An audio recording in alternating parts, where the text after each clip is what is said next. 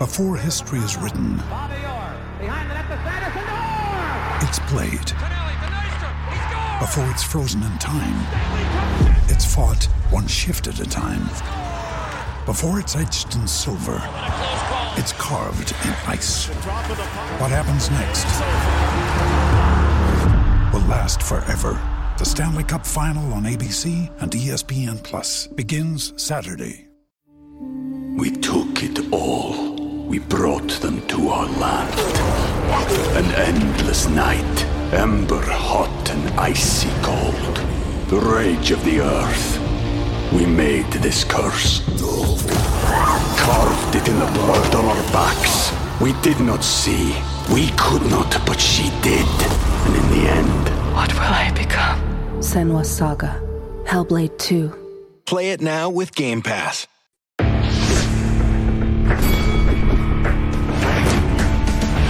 Reveille, reveille, donks. Look at us now, tip to tip. This is our life. This is our passion. That's the spirit we bring to this show. I'm Luke Thomas. I'm Brian Campbell. This is Morning Kombat. On this first day of December 2021, there's no vacation, there's no third world stomach virus. It's just BC, LT, and MK, all that you can handle. Welcome, everyone. How are you doing to this Wednesday edition of the show?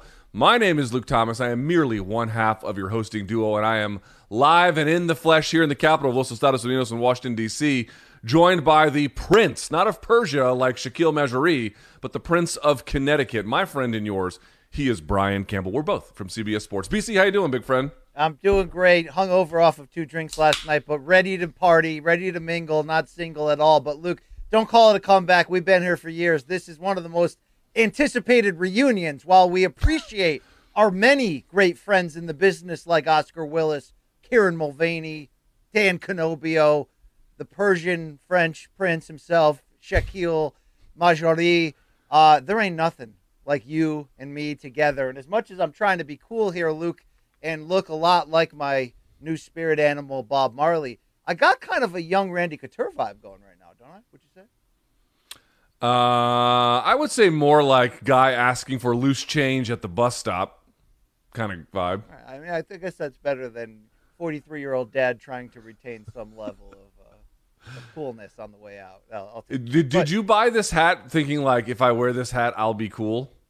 Well, 10% that, but really 90% I have a massive melon, Luke, and most Yeah. hats sit like a beanie on top of my head. And this was one that the fine people in Jamaica made large enough that actually fits the whole thing. So, uh, you know, I got the same issue with condoms, but that's all right. No- yes, no- yeah, I bet, I bet, I bet. Uh, yeah, I'm the same way with uh, with buying hats. I'm like this hat. Everyone thinks my hats are just yarmulkes that with bills on them, uh, but because my head is so goddamn huge. So if I can find one that fits, even if it's stupid, I'll just wear it because I'm like, wow, this is comfortable. Um, Well, you do all right, look, man. You, Well, we, you do look a bit orthodox with that beard, though. But anyway, Luke, uh, as you mentioned off the top with the illness, great to have you back, dude. You had stuff shooting out of many orifices uh, the last eight days. Yeah. So uh, you guys might have remembered, um, and and I think I mentioned something uh, on the show at one point. My daughter got really sick like two, three weeks ago, like really sick. We had to take her to the hospital sick, and um, but she's fine now. Everything is great. But then my wife got what she had, and I was like, oh, I'm money because if she got it and I didn't, I must have just not caught it and then I got it third and it was it was it was the worst uh, stomach virus I've had since I, I told you this, since I went to uh, Egypt as a kid and I drank mango juice from a street vendor and that just completely tore me apart man that was like a third world virus that ran through me um The, the, the difference is. Luke, the aftermath of that saw you squat over a hole in the ground, right? Where this aftermath. No, no, my dad was the diplomat, so we stayed at a really nice uh, Marriott in downtown Cairo, actually. Um, so no, I can't say it was quite like that. Although your impressions of Egypt are both somewhat racist and vaguely ignorant, but Oh, come in on. either in Oh. either case, in either case, I will say that uh, the end result, whether it is Egypt or whether it is not, it was it was terrible, dude. I didn't have a Thanksgiving. I was so sick on Thanksgiving, I couldn't eat anything. I ate I ate nothing. Um, I had to travel to see my family, so I did get to see them.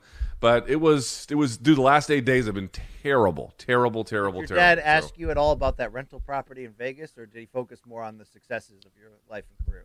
Uh, he did, in fact, ask about the rental property. yes, because uh, you know my next travels out there. He wants to see what's happening with it. Although he did ask me about the show, so I was like, "You Oh, "Fired hey. yet, buddy?" You know that kind of a Okay. Okay, Dad. I see right. you. All right. All right. All right. Uh, well, I, I, I, we're back is the good news. So I want to Yes. thank everyone for sticking around for some. The holidays are always weird because you're kind of on vacation. I'm on vacation. Things happen, but here we are. Now, point of order: thumbs up on the video if you are watching on YouTube. Subscribe on the video if you are watching on YouTube. If you are listening on the podcast, give whatever platform you're on with the show a nice review, including but not limited to Apple.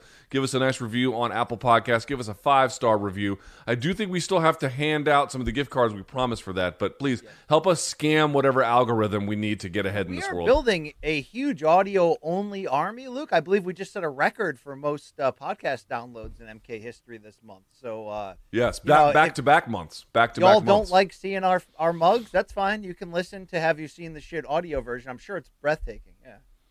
it probably is great uh, to listen to a video centered segment on audio only. Um, all right, so that's out of the way. You can email us because today we will have fan subs. Friday we will do Dead Wrong. BC, you will, by the way, probably going to have an avalanche of those since I had to go through my own gauntlet of them, but we'll Hey, see. bring that shit to me, okay? I'm ready. Let's go. Okay. All right, morningkombat at gmail.com will, of course, be the email address for that. And merch, merch, merch, merch. If you want to buy underwear with me and Brian going tip to tip on the ass of it, and by the way, that is a literal thing that is happening, you can go to morningkombat.store. Well, I saw look- that on there. I'm like, BC, I can't tell if we've made it or we're just parodies of ourselves at this point. Yes, yes. Uh, I don't think that code is active that just showed up on the screen, but I have talked to our our fine new merch man, RJ Dunkelmaker, and he told me, Luke, the Monday Cyber Monday deal that we had is extended. It's still going on right now. So if you spend Nice. a hundo, you get ten percent off. If you spend one fifty, you get fifteen. You spend you drop two bills on some MK, okay? You're gonna get you're gonna get twenty percent off. So why don't you keep that going? We gave out some free drug rugs on on Monday to some of our lo- most loyal P1s, Luke, who not only watched us live but sat through that great 35 minute uh, technical difficulty debacle when the internet at the Malka facility went out. Uh, but hey, we're back from that, Luke. People can get our merch. Look, I don't tell my dad, but I'm I bought him those that underwear. Well, okay, I didn't I didn't pay for it. Let's be fair here. But I, I got him that underwear for Christmas. You should get the same for for for Rob Thomas. I'm telling you, it'd be it'd be fun, Luke. It'd be a nice little heartwarming moment. Look at that. Imagine He would complain. He would complain about how much space it's taking up in his trash can. he may not have supported us a lot, but if he wears those, Luke, we'll be supporting his most delicates. You know what I'm saying? We'll be. We'll I, right I'm looking at this and I'm like, dude, did we make it or are we absolute clown shoes? I uh, probably a little bit of both. Probably a Is this our both. best moment or our worst? I'm gonna go with best, Luke. Really, I'm gonna stick with stay on brand with that. All right. Well, with that out of the way, we have a lot of show to get to today. As I mentioned, fan subs we'll do a little bit later. Plus, there's just a ton to get to. So if you are ready, Brian, uh, I would like to begin here. Um, okay. First things up. Now we know on Monday that Brian and Sh- Shaq, and as well as with uh, with with the uh, Brian Canibio. Can- How do you pronounce his last name? Canabio? Canobio? Well, normally we call him Dan Canobbio. But Dan. yeah, that's sorry, I pronounce it. Dan. My bad. I apologize. His Dan. dad, his dad created CompuBox, Luke. okay? That I, that I did know. Uh, in either case, I know you got to a lot of the MMA storylines, so let me reframe them uh, as we head into the Friday's Bellator, Saturday's UFC event, where, the, where basically the bantamweight division in either case is on display. Let me ask you a question, BC. And Maybe I should go first because I have one main event in mind Yeah. but I wanted us to pick out three of the favorite, best slash most interesting fights of the weekend. May, may I go go first on this one only, only Uh, because I- I, have one main event in there? Yeah, I dabbled a little on Monday. I want to hear. Get you know, you take the high road, Luke. How about I take the low road, and and you give the fights that maybe the fans are going to be most excited to see. I'll give the fights that they don't know they need to see. All right? How about Okay. that? That, that- I like that. I like that a lot. All right, first one up for me. This could be either UFC or Bellator, or frankly anything else that's out there. We're going to center our discussion probably on the two major events there. Listen, you can pick Rob Font versus Aldo. It is clearly one of the best fights of the weekend. Frankly, one of the most important fights of the weekend. Um, that's an easy one to slot in. However, I'm going to look to the co-main event. BC. Let's talk about Brad Riddell taking on Rafael Fiziev. Two guys who were once training partners at Tiger Muay Thai. I think they were both the striking coach there at one point. I think one replaced the other one, if I'm not mistaken. But in either case, They do have familiarity with each other. Brad Riddell telling, I think, Submission Radio that, you know, he was going to, he texted Rafaela, friends before, friends after, do you want to do this? And everything was uh, copacetic. This is an excellent contest because here you have two guys with an outstanding pedigree in kickboxing. And that's just not me saying it. That's me listening to what kickboxing fans and journalists are saying.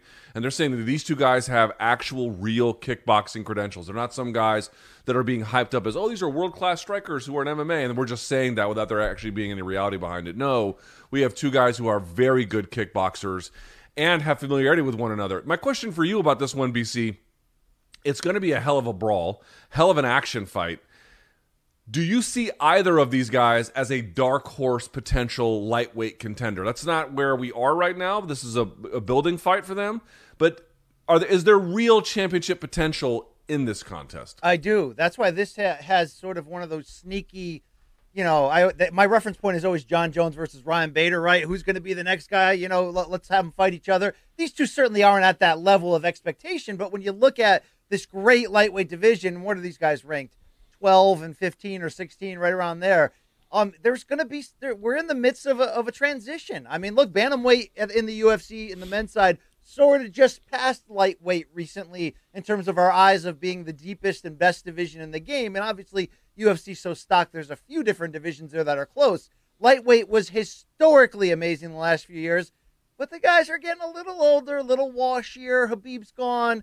Conor and Tony feel like they're going in the other direction. It's time to find out who's got next, and the winner of this is going to get that chance to really make a, a firm leap into that top 10 and fight the type of names you need to fight some of those RDAs, some of those guys on the way out to prove that you're next. The fact that they're fighting one another, I mean, that's just that that these these are one this type of fight that we're going to get between these two.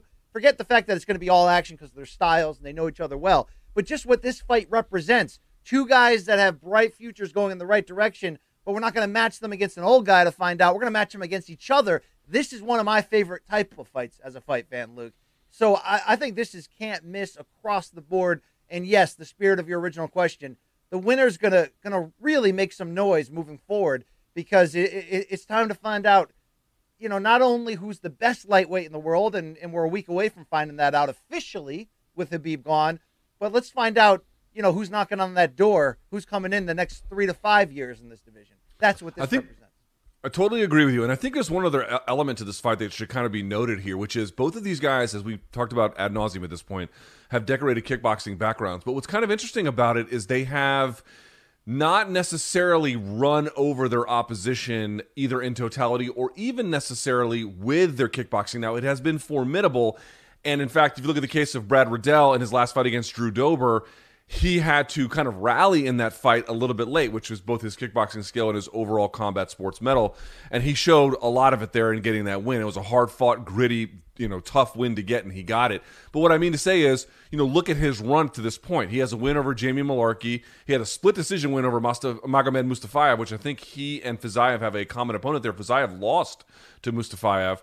He had a ho hum or decent win over Alex da Silva Coelho, and then he had the really tough fight against Drew Dober. So he has slowly, eh, by the way, undefeated in UFC. But what I'm saying is he's had to kind of work at it the whole time to really show what he can do. In the case of Fiziev, it's something similar. He lost his UFC debut to Magomed Mustafayev, but then since then, beaten Alex White, beaten Marc Diakiese, KO'd Renato Moicano. That was the big standout one. But Bobby Green gave him a little bit of trouble as well. Now we know Bobby Green's really good. What he I mean to say is, trouble. Yeah. Yeah, he exactly. He gives everybody trouble for the most part. Maybe not Dustin Poirier, but that's about it.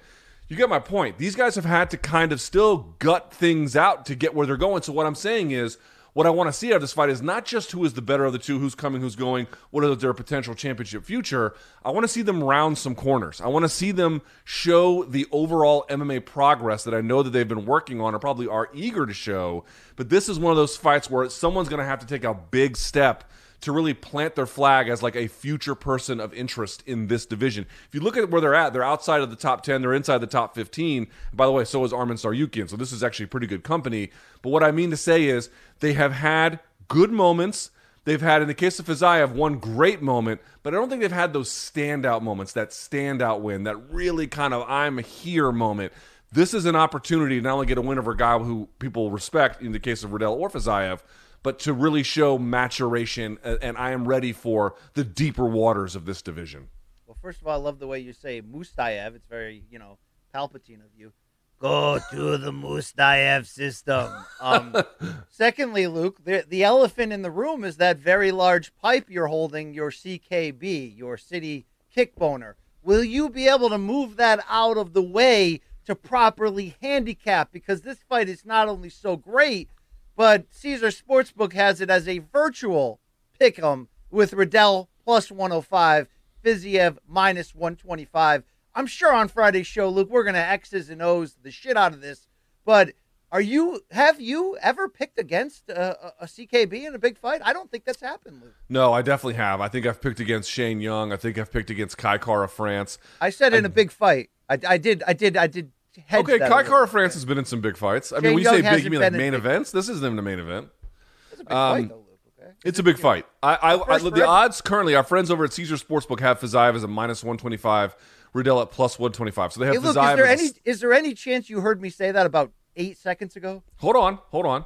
So I, I would say that to answer your question, I would agree with that framing. I would give Fiziev the slight edge. I think um, a little bit faster, a little bit more explosive.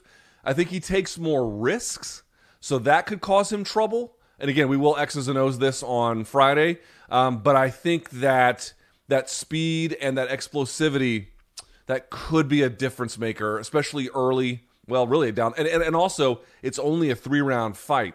That also to me could be kind of interesting as well. But I will also say in defense of Brad Riddell, I think he is you know if could be the equal part of Fiziev. And then on top of that, I think some of the other parts of his game he's really worked on, like the wrestling.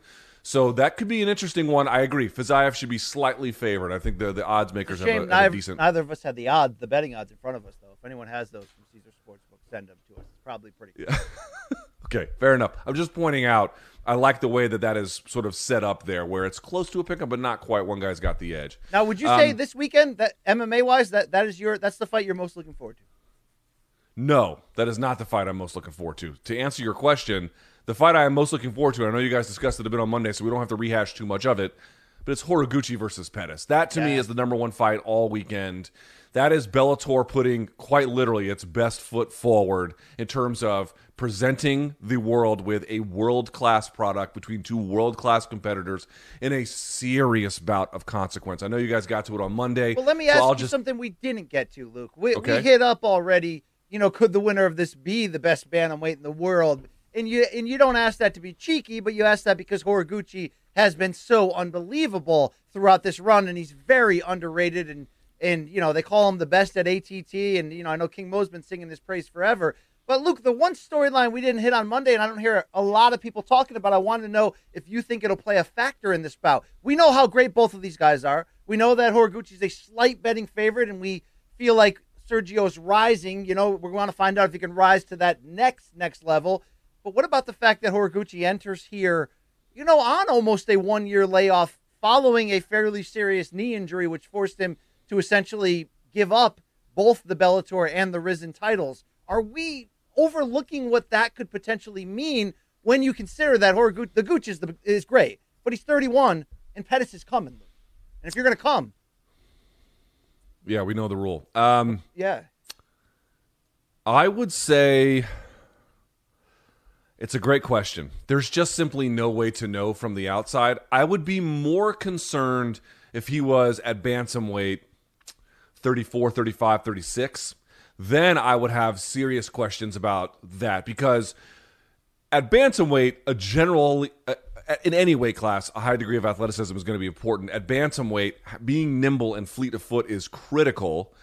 Um, but at 31, and with the kind of training that he has, with the kind of athlete that he has, that he is rather, there is still room for optimism about him retaining his athletic gifts at least through this phase of his athletic career. We don't know. We'll have to see. I think it's an absolutely fair point to raise. And also, the other point is, and I'm sure you guys talked about it, dude, uh, Pettis has just improved dramatically in the last couple of years. He has really, really turned into something kind of special. I think he still lacks a little bit in terms of uh, sticking it to opponents in the striking department, the kind of landing the kinds of things with authority that get them to change their game. That part to me is still a little bit missing, although not as much as it used to be. Um, but he can still you know, uh, play the dozens, so to speak, with anybody in that division, including Horiguchi, I think, for some time.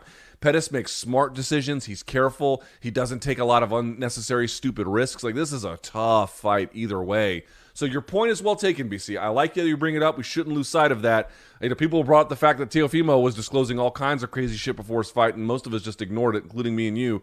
And then you see, oh shit, that actually stuff kind of matters. So we'll have to pay attention to it but I would not say that it is automatically one of those things where I'm like, red flag, it's bad. You can't lose sight of this. This is first and foremost. It's real, but it may not be any kind of a deciding factor given his age and given some of the time off and obviously some of the other pedigree that we know from him. Did you notice um, the weird the weird symmetry combat wise this weekend, Luke? We're gonna get into the boxing in a second, but we got two lightweight boxing title main events on separate networks that really speak to where we are in the overall title picture, especially fresh off of the Teofimo Lopez upset. But then in MMA, we've got two different promotions on separate networks with two very big bantamweight bouts. Mm-hmm. And the champion on one side, Sergio Pettis, who's won four in a row, just won the title and is speaking. His last loss came against Rob Font, who's in the main event on the other side. So there's a lot mm. of uh, cross pollination, Luke, in here. It's there very, really is. Very West Virginia, Mountain Mama, you know.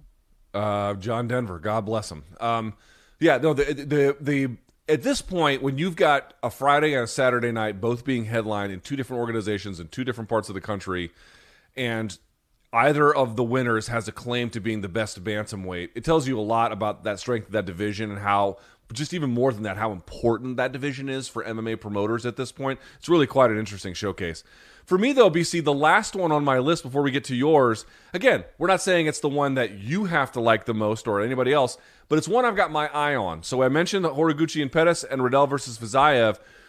Morono versus Gall. Alex Morono taking on Mickey Gall. This will be on the UFC card. I got to tell you, this is a really interesting one. Now, Gall started the UFC three wins in a row, I think, over a Punk, Northcutt, and uh, Mike Jackson. But since then, he's been up and down and all over the place. And he had the terrible loss to Diego Sanchez, and he had the kidney issues. And dude, got to remember this: he's been in the UFC for five years. For five years. If you are going to show the kind of progress that you need to show, where five years after your entrance, you're ready to beat the Alex Morono types, yeah, this is quite literally the time to do that. In the case of Morono, he has been a guy under the steady tutelage of Sayif Saud out of Fortis MMA where he has been kind of steadily knocking at the door, always making improvements, steadily knocking at the door of getting bigger and bigger wins. And he is finally beginning to do that. In the case of Mickey Gall, I actually think Morono, I don't know what the odds are. I would imagine Morono is favored to win this one. Let's double check that here if I can. Yes, he is pretty considerably. Caesars Sportsbook has him as a minus 230 to a plus 190 for Mickey Gall. But Morono has been one of those guys who hasn't had a lot of fanfare, who has been in the trenches, who has been working really hard, and has pieced together, I would actually argue, a pretty nice game at this point. But Mickey Gall, maybe he's finally ready to take off, and we're going to see again who's coming, who's going, who's got the better game at this point. It's actually a pretty interesting little scrap there on the prelim card. Yeah, and it does. It, it's buried out there on the prelims, and it does promise. Uh, action and the potential for for some desperation because they can both use a big win. I mean, I, I don't know where Gall is. I love watching him. You know, he's he's a little bit corny, but he's also from the very beginning had had big balls and sort of wanted big challenges. Um, I think he was a victim of his own early success because it came against a, a pro wrestler, a videographer, and another guy who probably got a little bit too much attention and success too early in Sage Northcutt. That inevitably, you know, Gall got a little bit probably too big for himself. And but it's not like he's a, a a washout or a bust necessarily. I mean, he has alternated wins and losses in his last five since that original three pack of wins that you mentioned. So it's like he's shown such equal good and bad in the in that stretch that it's really hard to know. I know there's injuries as you reference. It's really hard to know if he can still be that guy. He's still freaking young as crap, right, Luke? Uh, who? Mickey Gall? Yeah. He he Mickey Gall. I think is I'm going to say 29. Let me see if I can verify. Yep, 29 years of age. Alex All right, well, Morono. He's, he's getting there. He's 31. It's, it, it's time. It's time to go for him. It's time to go. And Mar- and look, Morono brings it you know, you're not you're only going to get so much credit for for mopping up a wash cowboy, although we tend to have give Conor a lot of credit for that. Um, but you know, he's coming too. So yeah, let's see this, Luke. I'm interested in the three fights that you have targeted, certainly, and obviously, we want to watch the shit out of Font Aldo. Luke, you got anything to Yes, say about of that? course. I mean, I, I I could have easily. I just didn't want to put two main events on my list of three. One other note here, though, by the way, BC, before we transition to your list, Mickey Gall uh, started fighting in the UFC in February of 2016, and uh, Alex Morono started fighting in the UFC in January of 2016. So pretty close time. Since then. Um, Morono has had, I think, 14 or 15 fights in the UFC. Mickey Gall just nine. So he's been more active. And in his last two fights, he beat Don Cerrone and then David Zawada, as you indicated. So he's got now two wins to his name. He, he, every time he went up before against Pettis, Khaos Williams, Jordan Meehan, he lost.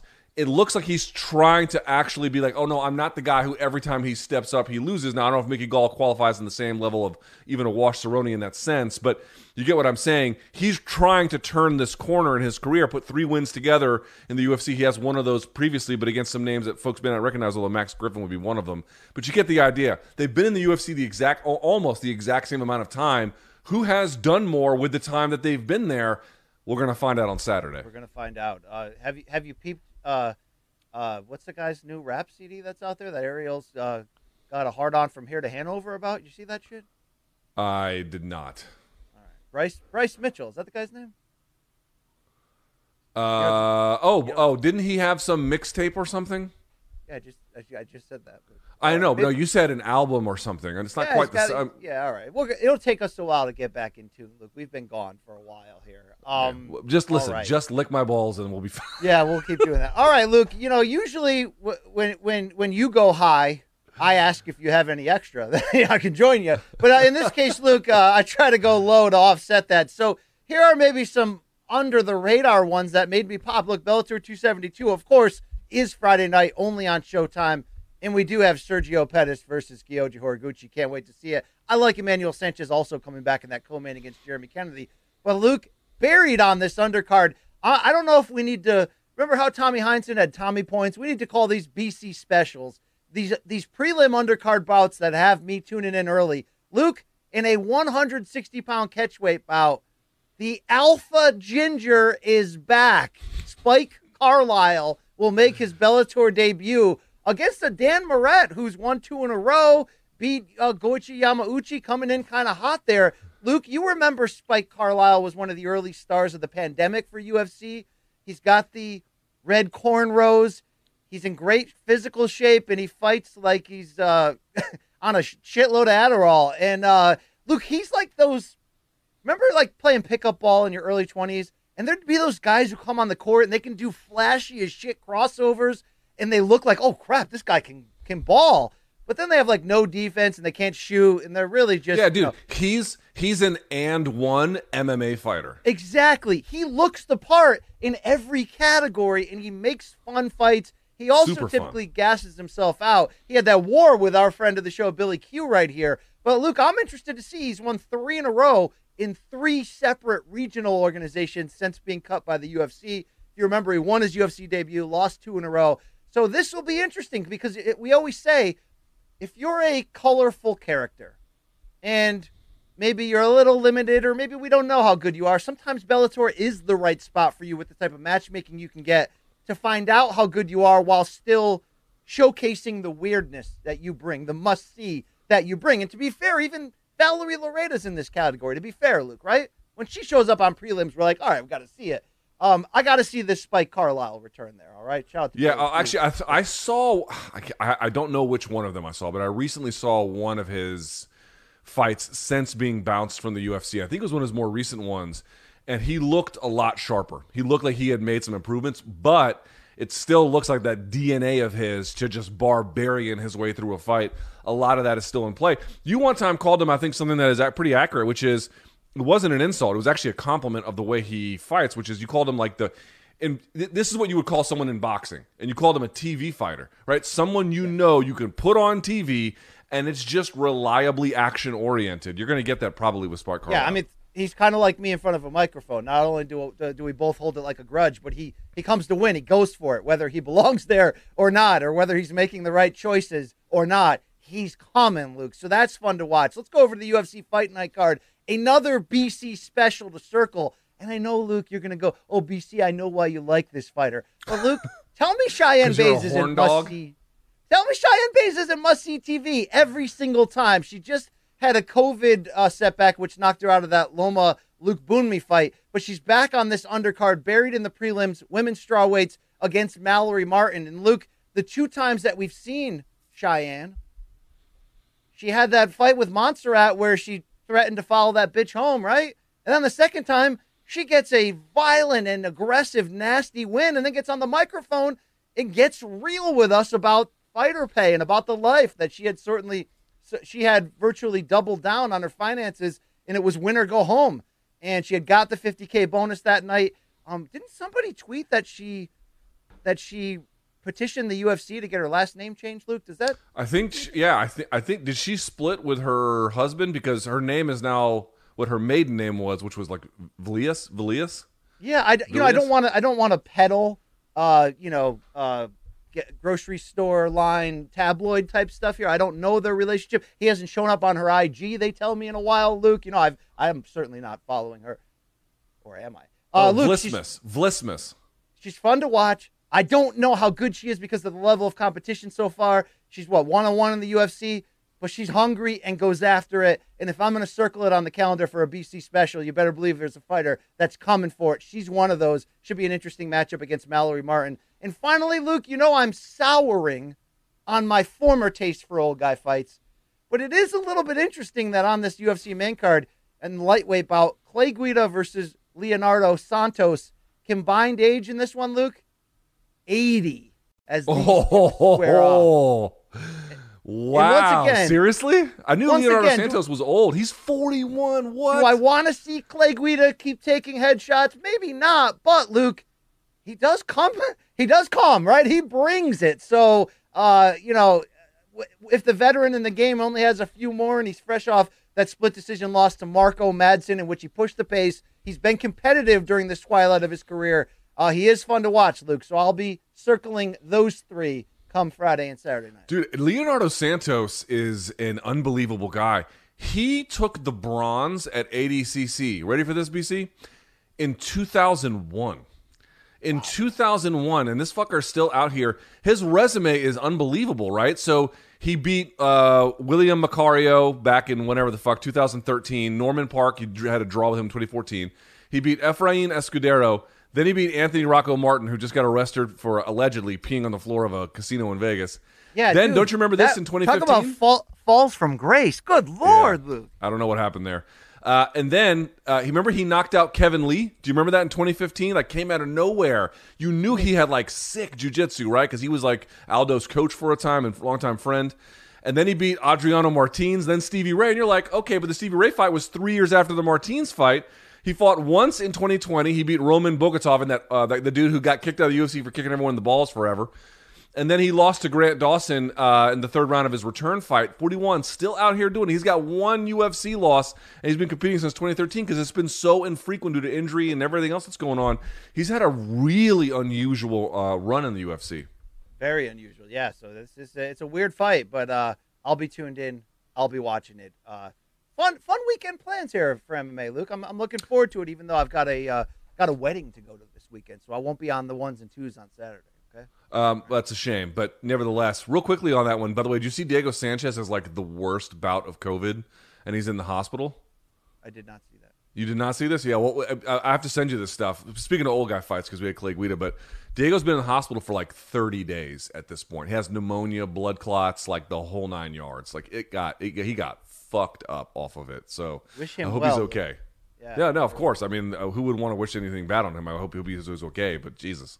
All right, topic number two, BC. This weekend is not just UFC. It's not just Bellator. Boxing is back. In fact, Showtime pay per view boxing is back, where Gervonta Davis, who was supposed to take on Rolando Romero before these terrible sexual assault allegations were lobbied, he gets removed, and they bring in Isaac Cruz. Now we have talked about this fight when it first got made. BC, we were I think at the Canelo fight. I think when all of this went down, Isaac Cruz is an incredible guy, come forward brawler, in your face, the whole nine yards. But he's only got a month to prepare. On the other side of things, this is where I want to start with you, BC.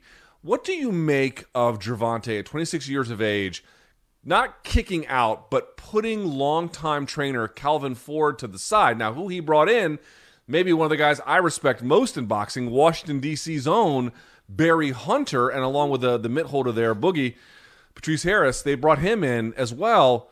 Why did they do that, and what do you make of it? You know, I, I don't have the official story because when I did host for Showtime in LA, the original press conference for this on the roof deck of the Staples Center, both Calvin Ford and Barry Hunter were there. Now, look, those are two OGs in the training game, one from Baltimore, one from DC.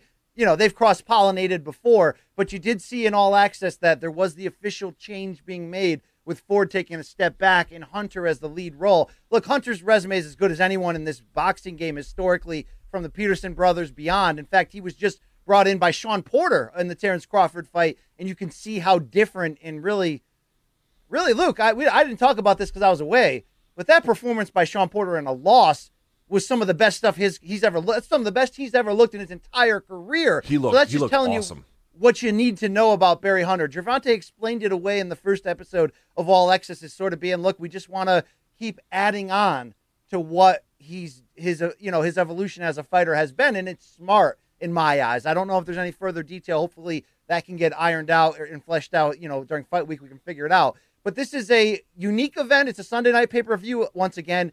It, it's becoming a unique event whenever Gervonta fights because Luke, say what you will about him, and yes, he's had multiple missteps outside the ring.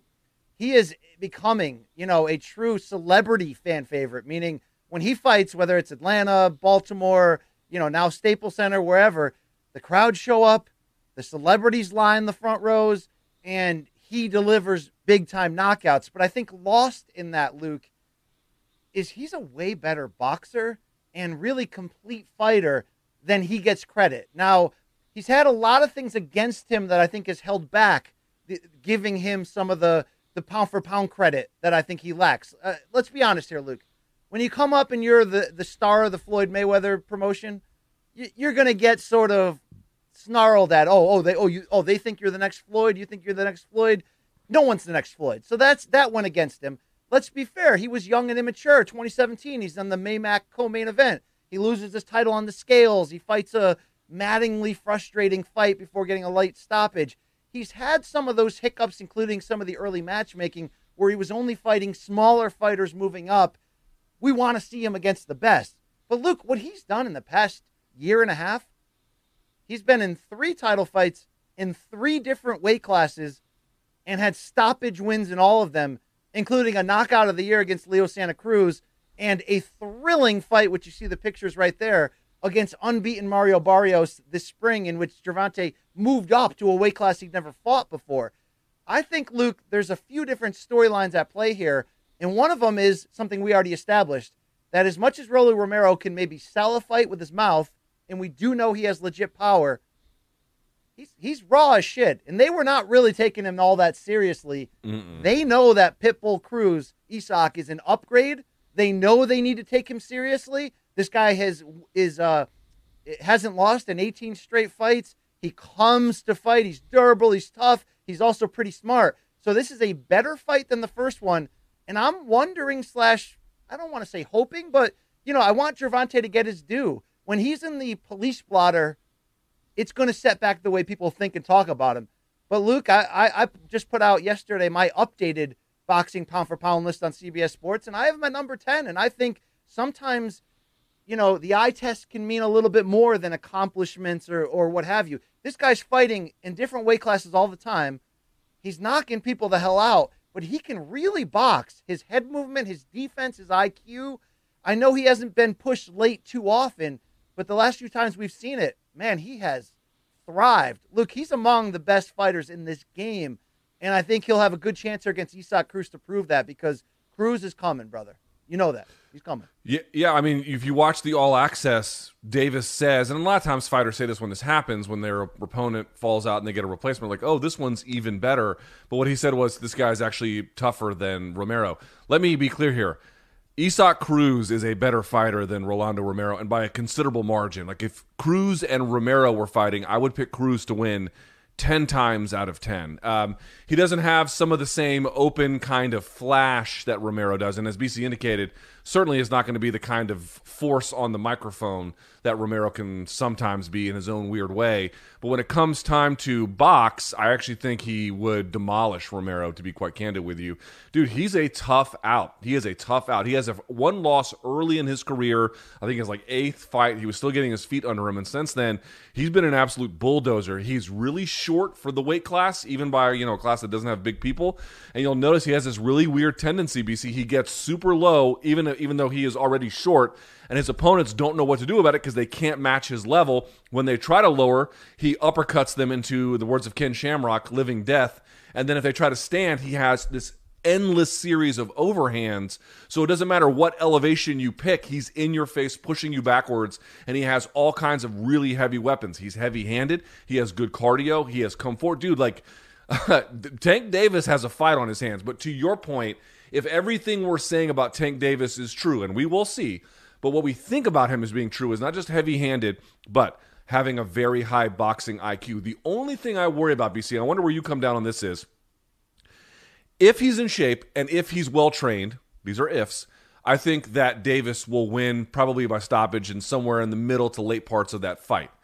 But what I do worry about is sometimes a guy like Davis has been accused of taking rounds off here or there or cruising in fights. Dude, if he does that shit against Isaac Cruz, he is going to be in for a rude awakening. True or false? Absolutely true. And this is why this fight's more compelling and more interesting.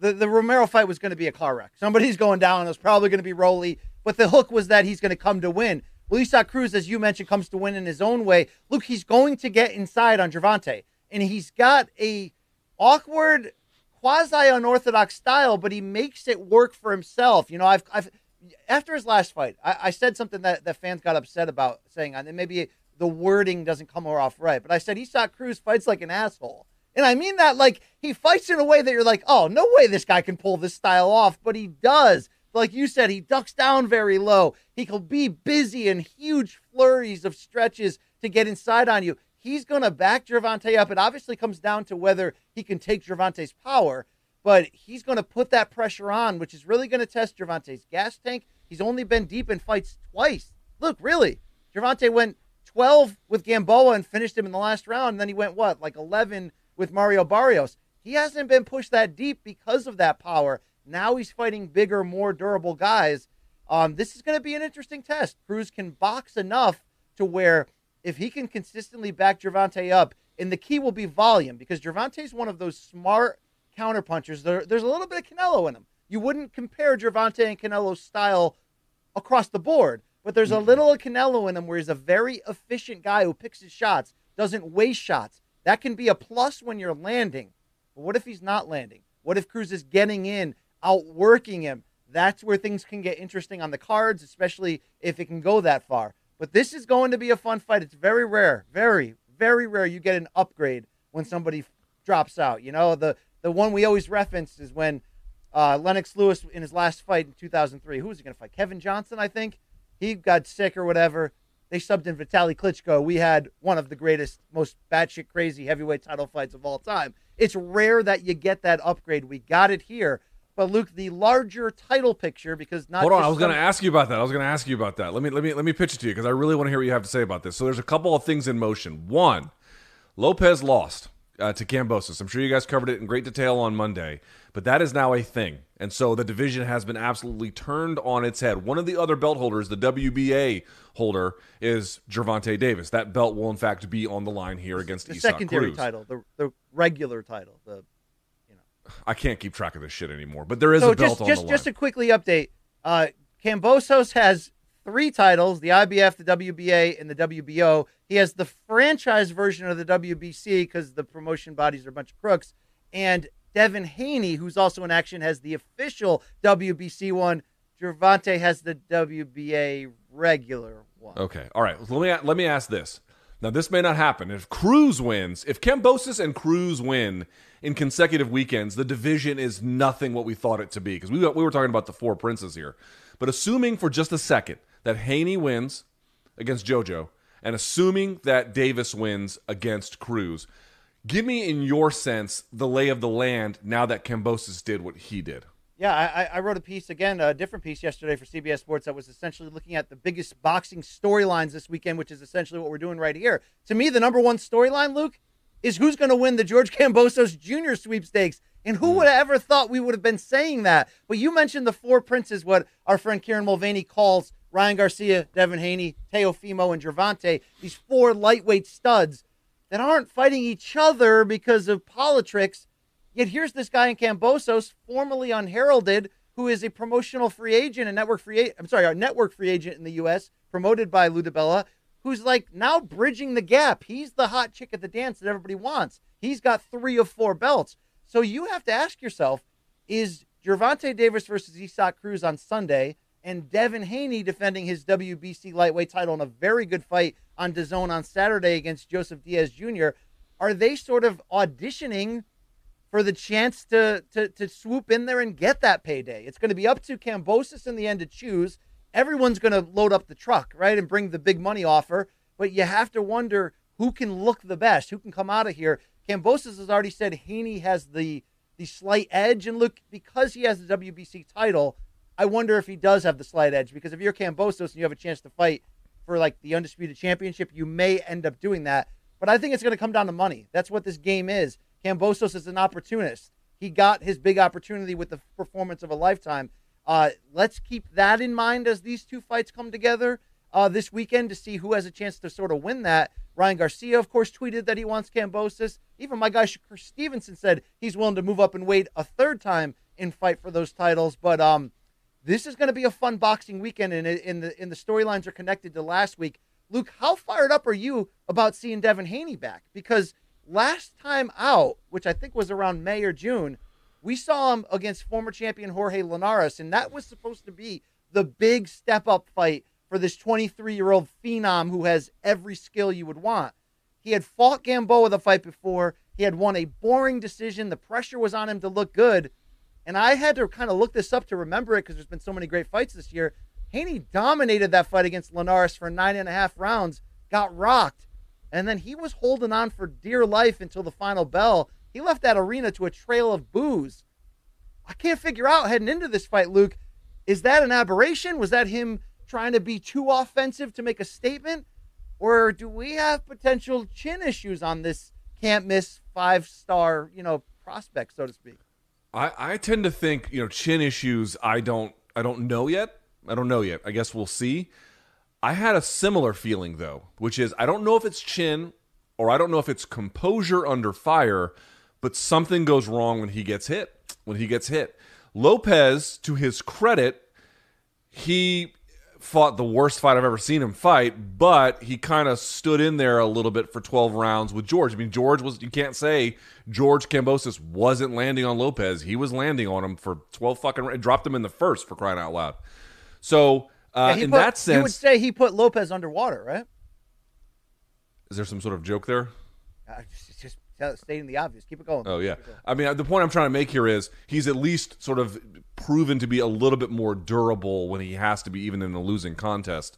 Haney looks to me like he likes to be not so much the bully, but I want to be the one in control, which is fine. All fighters want to be that way if, if at all possible. But that when the control begins to slip, he goes into a near panic mode of control, or uh, you know, when I, wrapping up, keeping distance, moving away, like not engaging the fight in the same way that he was previously with the same kind of risk assessment, which again, some changes are going to be in order, but it seems like an overcorrection every time. So yeah, I do think there is at least a question in my mind. I don't have a declaration about it, but a question in my mind about how he handles composure when the when the opponent has their way for different uh, moments in a fight. I tend to think he still will, will beat Diaz. I don't I don't think he'll lose, but I, I think you're onto something about a potential future opponent who, when they ring his bell, what happens? Like I, I, rewatched the Lomachenko and um, uh, Lopez fight, dude. To, to Lomachenko's credit, Lopez stung him in the 12th round, and he did not lose his composure. He was still kind of in there a little bit, and he didn't make a bunch of bad decisions afterwards to make it even worse. Haney seems to me like he's got a little bit of uh, that that to work on. So I guess we'll see. Yeah, it's going to be good. And if you don't know much about Joseph Diaz Jr., the Golden Boy fighter, he won a world title at the division below 130, beat Tevin Farmer for it. He's 29 years old. He's a southpaw, and Luke, he sort of evolved his style. He was a little bit more of a pure boxer early in his game. He's more of a come get you guy now. So this should be a very fun fight because if I'm Joseph Diaz, I realize that Haney is longer, stronger, faster than me. But I, I, I watched that Linares fight. I wonder if Jojo Diaz is going to come out going for that chin early and try to make this a brawl. It should be fun to watch. I do believe, again, De- Devin Haney could have the upper hand in drafting Kambosos into a undisputed fight if he wins. But um, I, I do want to see if Al Haymon, Stephen Espinoza, and company, you know, if Gervonta Davis wins, uh, to see if they want to back up that truck too and find out what happens here. Yeah, it's It'll- a great it'll be time to be Lou DiBella, by the way, who usually hates boxing lately, wants to get out of Yeah. it. Now he's got the lottery ticket sitting in front of him. Good for Lou. I've always liked Lou. I've had a good I've had a good rapport with Lou over the years. Um, all right, let's go to topic number three. We'll stick with boxing for one more uh, topic because this is something BC spotlighted, and I'm glad he did. So we all saw Teofimo Lopez lose in this incredible, shocking, uh, well, shocking to us anyway, but not shocking to George Kambosos, I suppose. Nevertheless, there was an article that came out a few days after he lost on Boxing Scene. And I want to pitch this to Brian since he's the one that basically put this on my radar. In this article, BC, a number of things are raised, namely just how seemingly out of it and erratic Lopez was prior to the contest due to any number of factors mental health issues. He had a divorce with his wife, a whole host of things. What was the crux of the article, BC? And what did you take from it in terms of understanding who Lopez was when he went into that bout? Yeah, we touched briefly on this on Monday, and Dan Canobbio had referenced this article. I had yet to, to really read it. It's written by Corey Erdman, a, an OG in this boxing game, so shout out to him. And Luke, specifically, it identifies some really weird behavior that only the people working for DAZN saw behind the scenes in the fighter interviews beforehand. Just some, like you said, a, a wavering for, you know, Teo would be confident in one second talking trash, almost on the bit of tears, a second later saying the business had screwed him, just all over the place. And Luke, uh, even that little tidbit after the fight, where we know he gave that almost disastrous post-fight interview in which he gave Kambosos no credit and almost sort of dis- almost sort of said that there was a conspiracy theory against him and that's why he lost and that maybe the referee was part of it too. But Luke, he waited until that interview was over, cleared some space in the ring, and did his cel- cele- celebratory backflip, which is just sort of like mind boggling when you come out and you lose in major upset fashion. And by the way, I do get that the scorecards were close, at least from the judge's standpoint, it was a split decision. But I had that 116 11 Kambosos, which is eight rounds to four after you, you compute all the points. I think it was much more an eight to four fight than it was anything resembling a close fight. I mean, Teo had as disastrous a performance strategically, physically, stamina wise that you could have asked for. But I think when you package with that, with some of the other rumors slash reports that have come out since this fight, you don't want to compare this to Ty- Mike Tyson ahead of the Buster Douglas fight because it's not on the same level. Obviously, that's the biggest upset in boxing history, more or less. Tyson was a superstar on a, another planet to anything else in sports at that point. But Luke, Tyson was just a few months younger than the 24 year old Lopez is now when he lost to Douglas. And as we know, that Douglas fight wasn't one bad night at the office. It was essentially the consummation of a couple years of just a chaotic journey in which Tyson lost people close to him that he loved, uh, lost direction, was not training hard anymore, marriage fell apart, had the disastrous interview with Barbara Walters that we all watched as kids. Like, really was just, you know, tried to crash his car into a tree to kill himself in a, in a somewhat underpublicized story at the time. And why do I make those par- parallels to Teofimo? Do you remember that boxing scene article in October when Teo was at the Fury Wilder fight and he did that scrum with the reporters? And he mentioned almost in passing that he had envisioned potentially killing himself three times in the past year. And we talked about it on here again in passing, almost like, hey, man, I hope he's okay. But like, I don't know if we didn't take it seriously because it's Teo. He's cocky. We had him on the show in studio a month before that, and he was great. But Luke, when you look at the totality of a lot of things, the soap opera of the Triller purse bid thing playing out, where this fight was rescheduled eight or nine times, him fronting the money on all those training camps that never happened, the dissolution we hear. I don't know if it's full divorce, but the dissolution of his marriage. He's got a, he had a child that was born ten days before this fight that I don't think he's seen yet. A lot of reports that he was out partying the last few months too much. He stopped hiring Joey Gamache as the assistant trainer. He got rid of that nutrition company that used to help him make weight, cut all these corners. This is uh, this is a little bit scary here, Luke, for a guy at 24 who looked like he had, you know, the the world of boxing in the palm of his hand. Because not only did he beat Lomachenko, he leaped into the top 10 pound for pound, but he found a way to out slick his own promoter to get basically what like five times the pay originally for that purse bid for this fight. I'm wondering, Luke, if this loss was was more, you know, a consummation of of a of a year gone lost. And it's not that Teo's life was really all that calm before that. We know those stories about how chaotic his camp has been. The fact that his mom and sister never approved of his wife, and he almost lost that fight against Nakatani because they had a the family had a fight backstage as he's about to leave to walk to the ring. I mean, it's always been chaos for Teo. It seems now that it's bubbled over and I did like the tweet he had.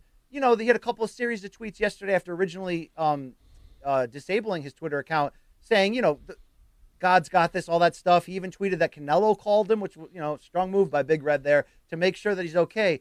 We all wish he's okay, but Luke, here's one key fact on the comparison to Tyson. Mike Tyson was never the same after that Buster Douglas loss.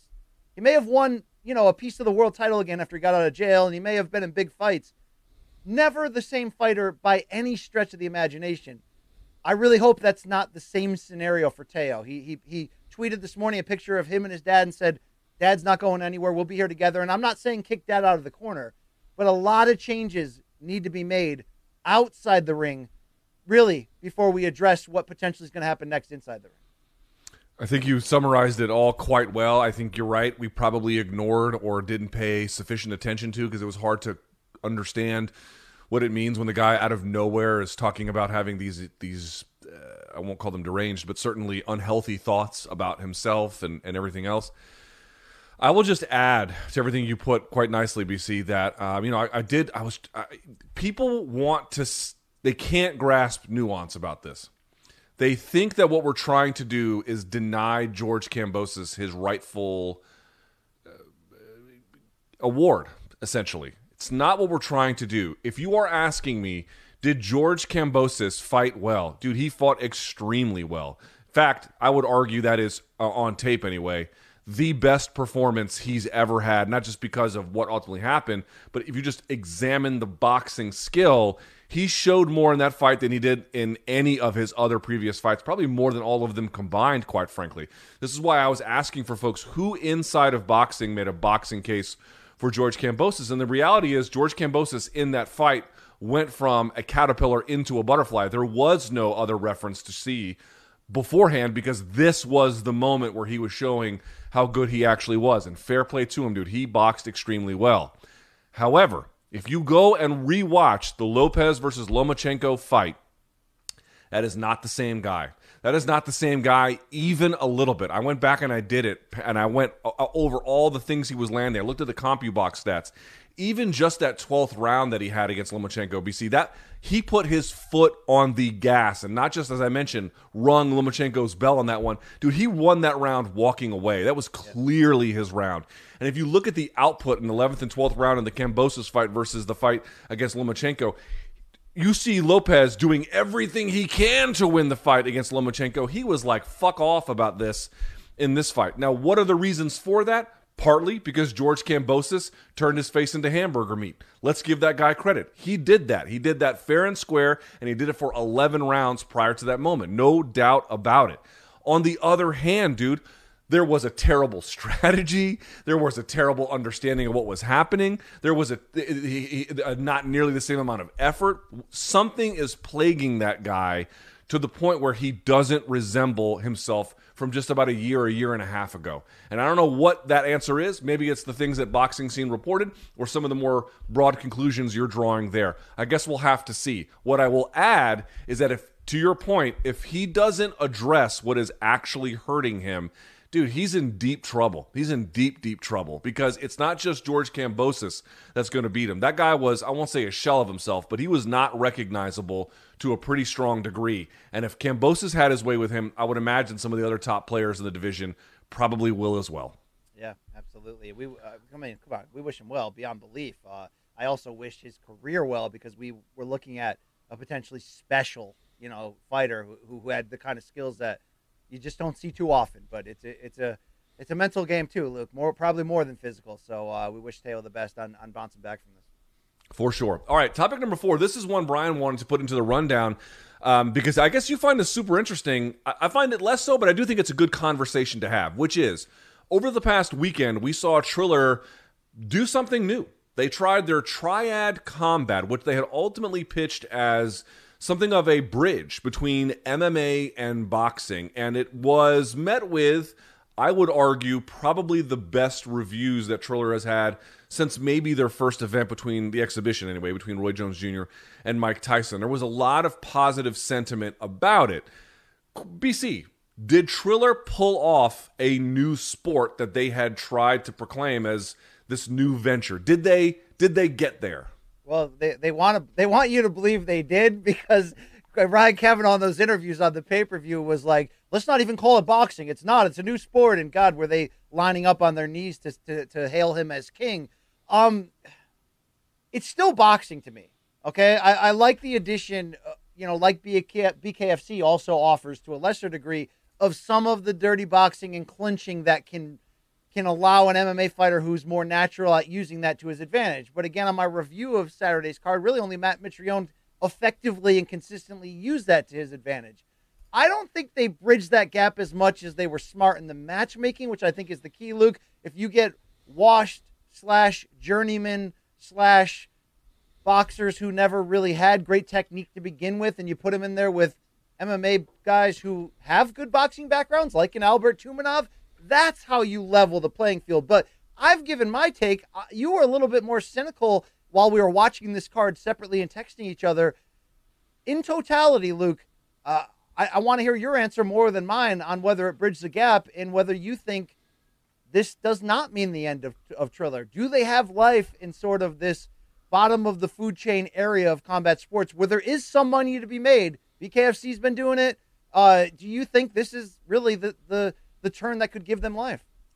I think there's a couple of things we need to keep in mind here. And I should say, rather, two different ways you could potentially view it. And the truth is probably somewhere in the middle in this case, but understand something. I have been around the combat sports space, including when there was this giant MMA boom with every promoter getting quick TV deals to try and compete with UFC, where we saw Elite XC eventually on Showtime for uh, uh, for a while. Ultimately became Strikeforce, which is a much better and more centered product. But you saw that. You saw IFL on, uh, uh, what was it, My Fox TV, or whatever the fuck their their situation was, and you saw the team concept. You saw what Gary Shaw was doing. There was a lot of different things happening at that time to try and replicate what what UFC was doing. And what you end up seeing over time is that those competitors couldn't get anything done. And one of the things that they would do towards the end of the last gasp of their life cycle was pivot in these weird directions where they would change the rules and change the fighting surface.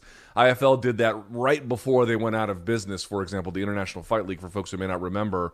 And so part of this feels to me a little bit in that tradition. We tried something on a business model that was extremely short lived. It no longer has any viability whatsoever. Let's just pivot to something completely different, brand new, blah, blah, blah. And it seems kind of gimmicky and hokey and ad hoc to make it all work. That's one way to view it. The other way to view it, I think, is a little bit more fair. And probably, maybe this is the better way to view it. But they've got Sean Wheelock over there now, who I have a great amount of respect for, not merely as a commentator, but as a guy who has immersed himself in the rules of mixed martial arts, in officiating, in its history, and its development. And what they have tried to do is just leave everything behind cleanly and develop something that they feel like is a newer product in the vein that you see today, BC, of this combat sports, uh, not explosion per se, but this renewed interest in all the different permutations of combat sports that we can enjoy. I have said this is the best time to be a combat sports fan in history, and I mean it. There might have been better golden eras of heavyweight boxing, for example, but in terms of what you can engage with as a fan day to day, week to week, month to month, year to year, you know, in terms of the variety of product and your access to it, dude, there is simply no time like the present. And so you see this BKFC development, you see this new Triad combat development. You might see some other ones as well. This other beer, uh, this sort of uh, bare knuckle MMA version that Jorge Masvidal has has tried as well. This this this innovation, this wellspring of what other ways can we innovate combat sports to make a desirable product.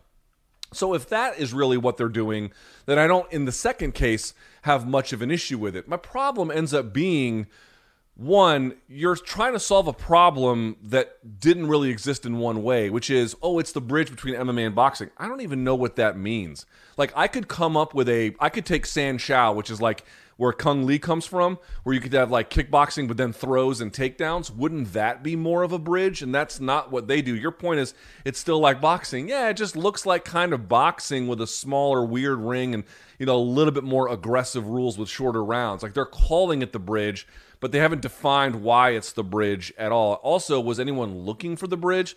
I think what they're trying to do, BC, this is my best read. I think that they realized that the product they had was just fucking radioactive and they wanted to do something new. They brought in a real person in Sean Wheelock to get some of those things going. I think he has tried to put his best foot forward. He has the team concept from the IFL and from, you know, other places that you have seen. He's been around for a long time too. And what they're trying to do is MMA fighters and boxers want to make money off of each other, but if they keep going into one or the other, neither has a real chance to do all that well. Is there an accommodated rule set where MMA fighters can fight boxers and we can make money off of that?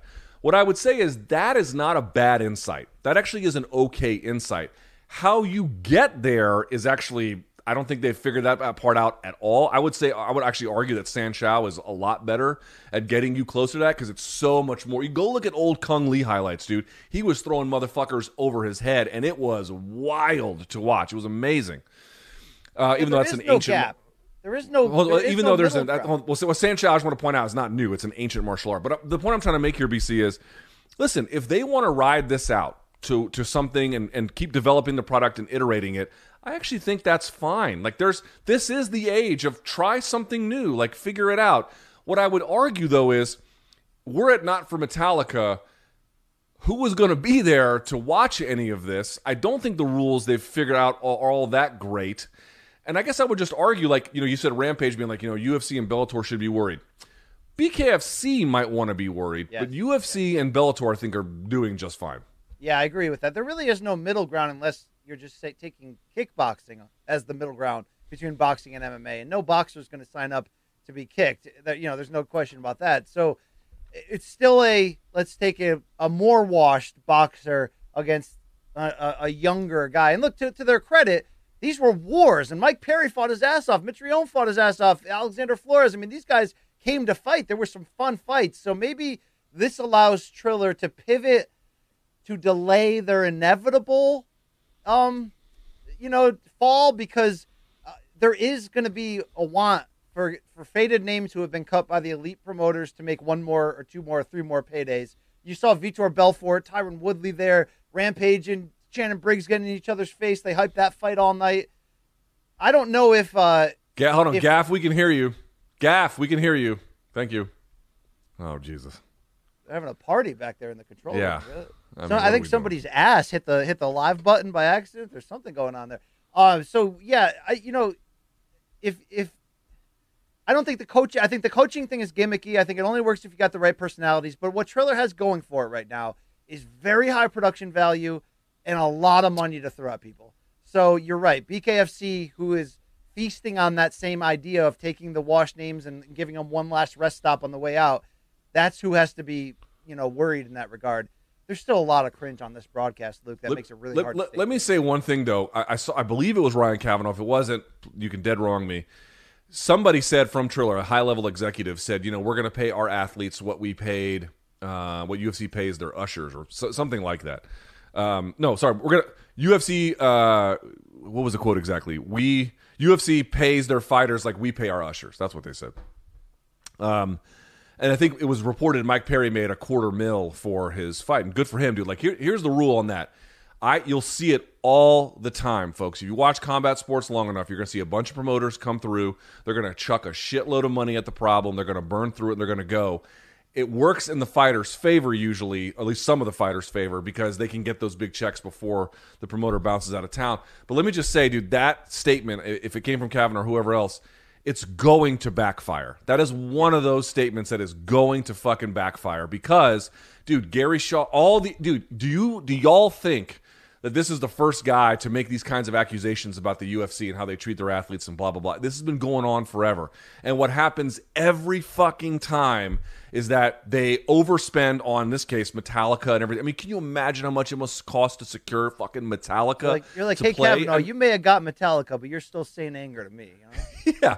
The point I'm trying to make is what eventually will happen is that this train will probably come to a stop, right? They will someone in uh, will decide you can no longer just spend profligate amounts of spending to get where you are.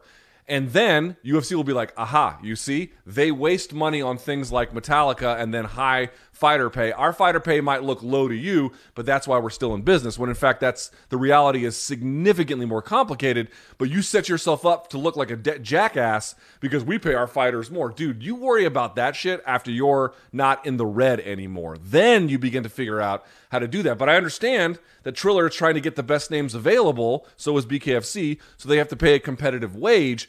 But they're also just going to hurt themselves in the long run by just not understanding how to make an MMA or a combat sports show profitable without these like larger gimmicks to go for. But along, but to be fair, along with the production value and along with the fact that they can probably offer the most money of all of these, you know, sort of side promoters to do this type of carnival stuff, um, the the new setup with the ring, as long as they can take this, get rid of this lawsuit from from BYB, uh, it does promote action. So, uh, what do I always say, Luke, about the Paul brothers? They're only going to last as long as probably they win, but also as long as they make fun fights uh, these fights are fun in this triad thing. So that's the best thing they have going for them is that the, you have to fight in that ring. You, it's really hard to have a boring fight. So, uh, But in, at the end of the day, it's not about that. What, what what matters in combat sports, and this will always be true. This is why Metallica was. Who's the biggest star on that card? Metallica. Metallica was the biggest star, and the next Fat one might Joe, be Rampage Fat Jackson. Said Gigliotti a hundred times. That he was probably one of the biggest. Yeah, my point being is this, dude. Always remember, combat sports runs on the star model and who has access to them, which is why the UFC's alleged monopolistic behaviors are so troubling because they have the vast majority of the world's elite talent under contract.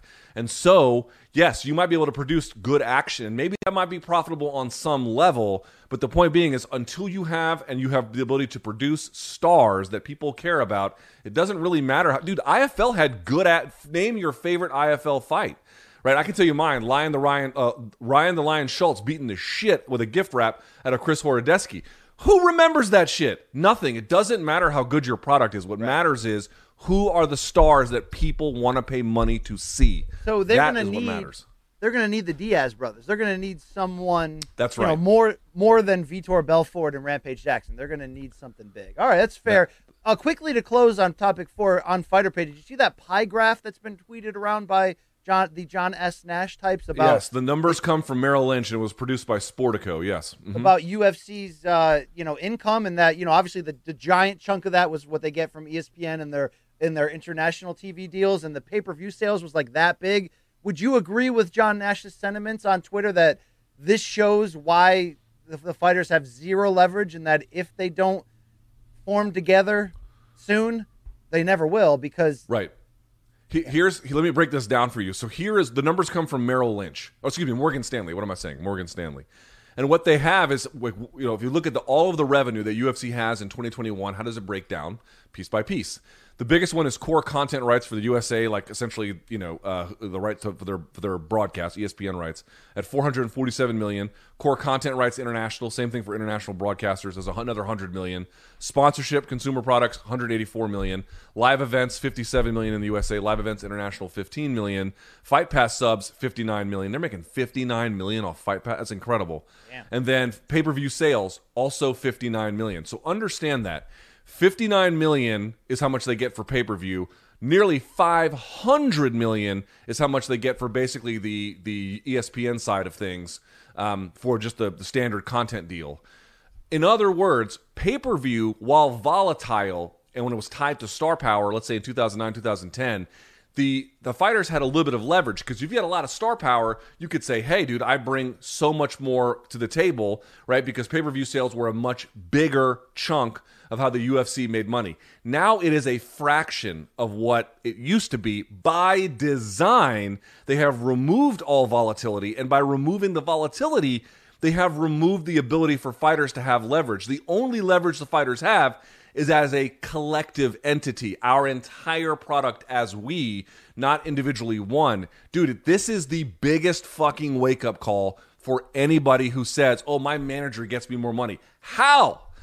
How? What could they possibly say that matters in that pie chart to get the UFC to bump up beyond anything they feel like giving someone? Nothing. There is nothing in there, dude. It is either e pluribus unum out of many one, or it is nothing. That's it. Do you think if if a unified front stronger than the Bjorn Rebney one with GSP was, let's say tomorrow, every single UFC champion got together, went on TV, and were like, "We will not fight until this is resolved." That it would be like the you know the '87 NFL strike. UFC would just be like, "Okay, you guys are done, stripped of your belts. Here's a whole nother busload of new guys coming in, ready to make their name for peanuts." And do you think it would get dirty and UFC would, would offer a shitload of money people to, to jump the line essentially? Yes, yes. They the UFC would absolutely not bow to this whatsoever. The UFC would probably hire as many scabs, uh, somebody who crosses the picket line, so to speak, as they could, and I don't think the fans would really care. The only way to meaningfully affect change is if you had not only those champions but a big chunk of the roster. Like I, I made this point, Ryan Jimmo, uh, rest in peace. I made a video about it. Do you understand the UFC product? Right, the train is leaving the station all the time, which is why the pandemic was such a threat to their business model, right? Look at how much money comes from just churning out content week after week after week. That's how they now, in the majority sense, make their wealth. And good for them. Like, there's nothing necessarily wrong with that per se. But what it means is if if you can stop, and I'm not advocating for this per se, this is the fighters have to make this call, but if you can get in the way of the trains leaving the station and it no longer operates, that's the way you can affect change. But like a few holdouts, even important ones, that doesn't mean shit anymore. There's you you have to uh, change the way that that content is meaningfully put together and distributed. Otherwise, there is no threat to their business model whatsoever. So, like these fighters, been like, "I'm to sit out for more money." Well, I, I hope you don't get bed sores because you're to be in bed that long before they ever come knocking on your door. It, it is not going to work. So, I'm to sit here and you know threaten to sit out for more money. Have fun sitting on your ass because that ain't to do shit. So, there you go. All right. All right, I hope BC. I hope at least our MK approved fighters like Billy Q and Sean Brady get paid. Okay, that's what I hope. Listen, I want all of them to get paid, but like this is what I mean. Like, oh, the media needs to spread more attention about these stories. Okay. We've spread all the attention we can possibly get at this point. We we have turned over every rock. Balls in your court, fighters. If you want something, to ch- the cavalry ain't coming. It ain't coming. You are the cavalry. So either you are going to do this, or you will be perennially underpaid, and that will be the choice that you collectively made. Period. Yeah. All right, let's do some quick hitters, and then we'll get on to our fan subs here, BC. Speaking of something that just breaks my heart a little bit, um, Kevin Lee was released from the Ultimate Fighting Championship this week. And let me just ask the question here, BC, because we have called him future world champion. We were both on board with this, I think, even before we got together on MK. Obviously, listen, we got to eat the L here, and we got to say it looks bad for us because it does look bad for us. I will say that talent um, prospecting is very difficult. I will also say that I did see flashes of brilliance in Kevin Lee's game that really stood out to me. But there's just no denying that things have fallen apart. Let me just ask the question to you very basically. Dude, where did shit go wrong for him? Game planning, not having a true weight class for that period. You know, bouncing around. Um, We took it all. We brought them to our land. An endless night, ember hot and icy cold. The rage of the earth. We made this curse. Carved it in the blood on our backs. We did not see. We could not, but she did. And in the end, What will I become? Senua Saga. Hellblade 2. Play it now with Game Pass. did we put too much pressure on him, Luke? Did he put too much pressure on himself? I don't really know. Uh, It seemed to be more mental than physical because physical, he's got all the tools. You know, the the fighter he was going into that Ferguson, you know, opportunistic interim title bout, and and you know, and he fought well for for a stretch in that before losing. That fighter only came back again once or twice in, in short bursts. So, you know, I we did say during this most recent losing streak, including the most recent loss, that you know this seemed inevitable, a cut, and maybe given that he's still on this side of thirty, still somewhat young enough, maybe it is the best thing that could happen to him because Luke, this puts him at that crossroads moment, right? You know, where where you're either going to be a journeyman the rest of the way and and get as many checks as you can until you just can't win anymore, or you are going to go back in the lab. But which which the problem is, I'm sure he's had a few lab moments in the past three years, but you got to go back in that lab and say, all right, no more bullshit. What the hell am I not doing? What kind of coach do I need to get through to me? What do I not know about this game that I need to? Is it my cardio? Like, what is it?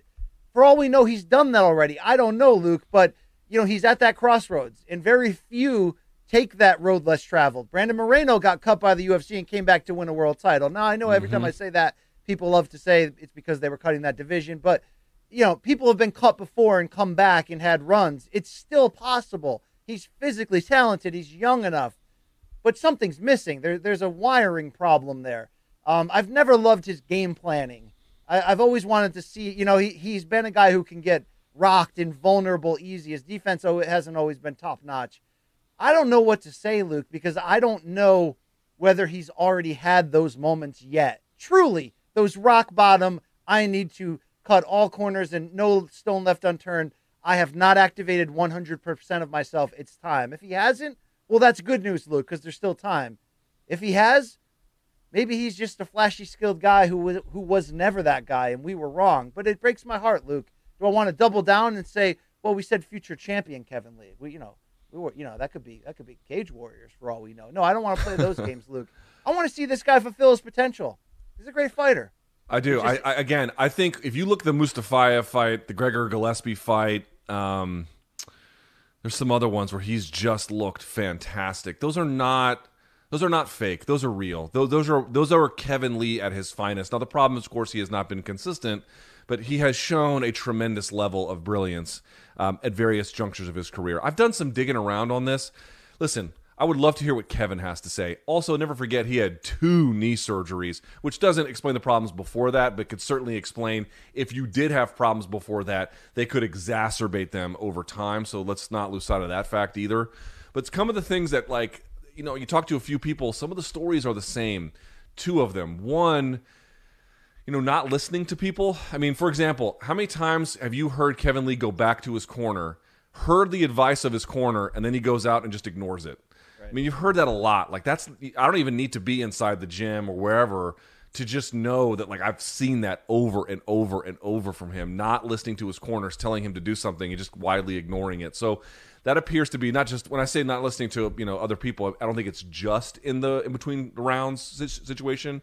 Um, it could be a lot of other situations as well. But there's a certain disconnect between authority, advice, and what he is exercising. And the other one I've heard is that there could be some preparatory issues. Um, you know, like the weight cut stuff. I agree that a 165 would be perfect, but you know, did he cross every T and dot every I? That that remains to that, that, that there's a question about that, um, about what he could have done heading into some of these contests. So I, I'm with you, man. What I saw with my own eyes, and I've told Kevin this, you know, we've had conversations about it early in his career. I thought he looked tremendous. At 29 years of age, I I am simply uh, listen. If they want, if, listen. If he bottoms out and we look like total assholes after this, then fine. We look like total assholes. I'm still a believer in the upside of Kevin Lee, but at this point, the only way for him to get back there, I think, is if he really, he really has to humble himself, and he really has to just kind of decide to reframe how he views his career. I think he needs to. Uh, I don't think he needs to change camps or anything like that. I think he's in a great place, but I think he needs to. Um, I think he has to accept that there is a building process that he never did that still has to happen before he can ultimately get to the place he wants to go. Yeah. And until he does that, he won't. something structural and foundational was skipped along the way. That that you know, is it in him to repair that and go back and find that? Yeah, well, we're gonna find out. But uh, I wish him well. I got uh, I don't know, Luke, five thousand people tweeting at me after this news broke. You know, it breaks my heart. Okay. Um, okay, at UFC Fight Night 203, this will be February 26th, BC. Beneil Dariush is going to fight Islam Makhachev. Your reaction? Wow, love this fight. Love this fight. Uh, believe it's the right move for the UFC. Uh, Gaethje earned that shit, Luke. He did. Okay. So have I mean, guys, did he? Did he? what, say say it. I, say I it. think I think if you're in a title fight, listen, I loved it. Listen, if he fights, can I say that Justin Gaethje is not the best lightweight in the planet right now? I cannot say that. I cannot say he is not. He just might be. The only point I want to make is you were in a title fight against Khabib. He lost handily. I mean, I know what you know. Well, he lost Luke, handily. let's not forget. I mean, to be fair, Luke. I mean, seriously, be fair with it, okay? All right, he lost Okay, handily. Dustin He lost, handily. Dustin lost handily. Gaethje was working on something, okay? okay, Gaethje had his moments, but he lost handily. And then uh, he gets one win after that, and you're back in a title picture. Like to me, that is insufficient, uh, just for title purposes. But Really? I can agree. Hold on, I hold on. I can agree he might still be the best lightweight on the planet. In which case, keeping him in bouts where that's a relevant consideration is is the better thing to do. But you know, I, I thought the fight to make was was Makhachev versus Gaethje, but I guess not. Um, BC Dan Hooker wants to drop to 145 and take on the Korean Zombie. He's done a test cut down there already, and uh, we know he used to have real issues. Maybe he has ironed them all out. Do you like the idea of a Hooker at 145 and B against the Korean Zombie? You know, I still look at combat sports through a boxing lens too often. And in boxing, when you cut weight, when you cut, when you move down in weight, that's always a major sign of desperation. And when you do it, you know, in the middle or second half of your career, it it, it exasperates on that. I, so I carry that mentality to wherever I hear this. I I go, oh boy. But people have done it and done it consistently and done it to some. I mean, I didn't think Jose Aldo was going to be able to pull it off at this level. So there's still a lot of fight in this guy. And, you know, I don't really hold that last loss against him because he was doubling down. He was going for it. And he looked very good against uh, NASDAQ 500, Luke. Uh, uh, Haz- Nasrak Hakparast? Haskra- Ha- I'm really working on it, I swear. Um, so, yeah, if he can pull this off, Luke, he look, he's trying. You got to give him credit. He is trying to be great. I mean, he knows it's in him. He's got to stop getting into wars. I like the the turn to be more of a wrestler. Um, okay, but you know, you're gonna you're gonna who who'd you say he was gonna fight? He wants, he, is not booked, but he wants the Korean Zombie. Oh God, that's the deep end of the pool, Luke. Yeah. I mean, look at the look at the Listen, I'll say on that. this. I, I'm with you. Like the, the, when you go down and wait, I'm you know Jose Aldo appears to have pulled it off a little bit. Although you know, like you have to ask, like, did Jose Aldo pull it off? He pulled it off in the sense that he meaningfully extended his career and he got people excited about new title opportunities. But he didn't go down to bantamweight and beat a new class of opponents. Right? He was losing to Max and he lost to Volkanovski. Both the champion or the guy who's right under him, depending on how you want to view the legitimacy of that. mean, he went to Frankie did bantamweight bantamweight, that that situation hasn't changed. He still can't beat the champion or the people right right at it. So he extended the longevity of his career, but he didn't change his fortunes exactly in that way. So, you know, I don't know what to expect. I'll say this, listen, if Hooker can make the weight safely and be reasonably competitive, I certainly would not stand in the way. I just worry about his health. The guy takes a lot, or has taken up to this point, not in the Makhachev fight, but has taken a lot of damage, and the weight cut could potentially exacerbate that. But I leave that to him and his nutritionist and the UFC and the commissions, and we'll you see know, our good happens. friend Rashad Evans, who had himself an unsuccessful, more or less, weight cut, you know, in sort of a desperation point late in his career to middle uh, to middleweight, you know, really always broke down how much more, how much your punch resistance goes away. You know, when when you really push yourself down to that last Yeah. weight class that you believe your body can squeeze into. Look, I'm trying to think. You know, who has had great success doing it? Frankie Edgar went on to fight for titles in what two different divisions after cutting down, or no, he never Mm-hmm. fought for the bantamweight title. But he, you know, he's been in big fights. And uh, Lyoto Machida had a second life Hold at middleweight after cutting down from 205. Or am I forgetting anyone who's like really pulled it off at a high level? Going, like, obviously McGregor was at 145. No, that wouldn't count. So you're talking No, like. you, you had to have huge success at one weight class, and then you moved down and Down. established a certain level of like Machida fought for a title at middleweight. That was you know that was a pretty good run. Um, I don't know offhand. I don't know. Uh, Nothing stands out as like the quintessential example that I can think of. most people, it's the, they get a ton of success and then they say, "Fuck it, let's go up and wait, not down." But um, all right, last but certainly not least, BC. This was uh, I, I think I I think this came out Monday maybe, but Jan Blachowicz is set to fight on let's see let's see the 26th of uh, March Alexander Rakic for light heavyweight uh, supremacy. Now we had thought that Rakic was going to fight Anthony Smith in a rematch, but no. Blachowicz's first fight after losing is against this hammer. What do you make of it? Well, I was going to ask you, mentioning Anthony Smith, since look, we all have our, our fighters, Luke, and he's yours. Okay, we all have him. I'm sorry, but he is. He's the only CKB guy who can light your fire on that level. Uh, he had come out and said he was upset that Rakic got that fight, considering he felt Rakic turned down a bunch of other opponents, including himself. Do you think that that's uh, there's substance in that statement? I don't know the UFC matchmaking machinations. I would have liked to have seen Smith get another crack at it because I did not think that was his best performance. Frankly, I didn't think it was the best performance from Rakic either. He basically got top control the whole time and then couldn't pass Anthony's guard, and they just kind of, you know, not exactly stalemated, but nothing really happened for the duration of the bout. I'd like to see a little bit more dynamism, frankly, from both of them. Um, but you know, I can't hate on Blachowicz versus Rakic. I think it's a good fight for Rakic if he wants to get a title shot. I think Blachowicz could, you know, in the ways that Gaethje rebounded after the Chandler win. I think if you beat a guy like Rakic and you are Blachowicz, it's going to catapult you right back. So there's nothing wrong with the fight. I like it. I'm happy to see it. Kind of wish it would have gone a different way, but it's great. I, I can't complain. Dude, you know it's going to be a great fight. The more I think about it, Glover versus Prochazka. That's going to be a that's going to be a very interesting fight. Very For as long as it lasts. For as Yeah. long as it lasts. I mean, Yeah. do you think the old man can expose Yuri on the ground? Um. Yeah. Expose is a strong. Yeah, it's possible. hmm I, I think it's on the table. On the table. It could also be some violent young guy on old guy type of shit too. I mean, yeah. It could also be like, why are you beating up this old man in the street?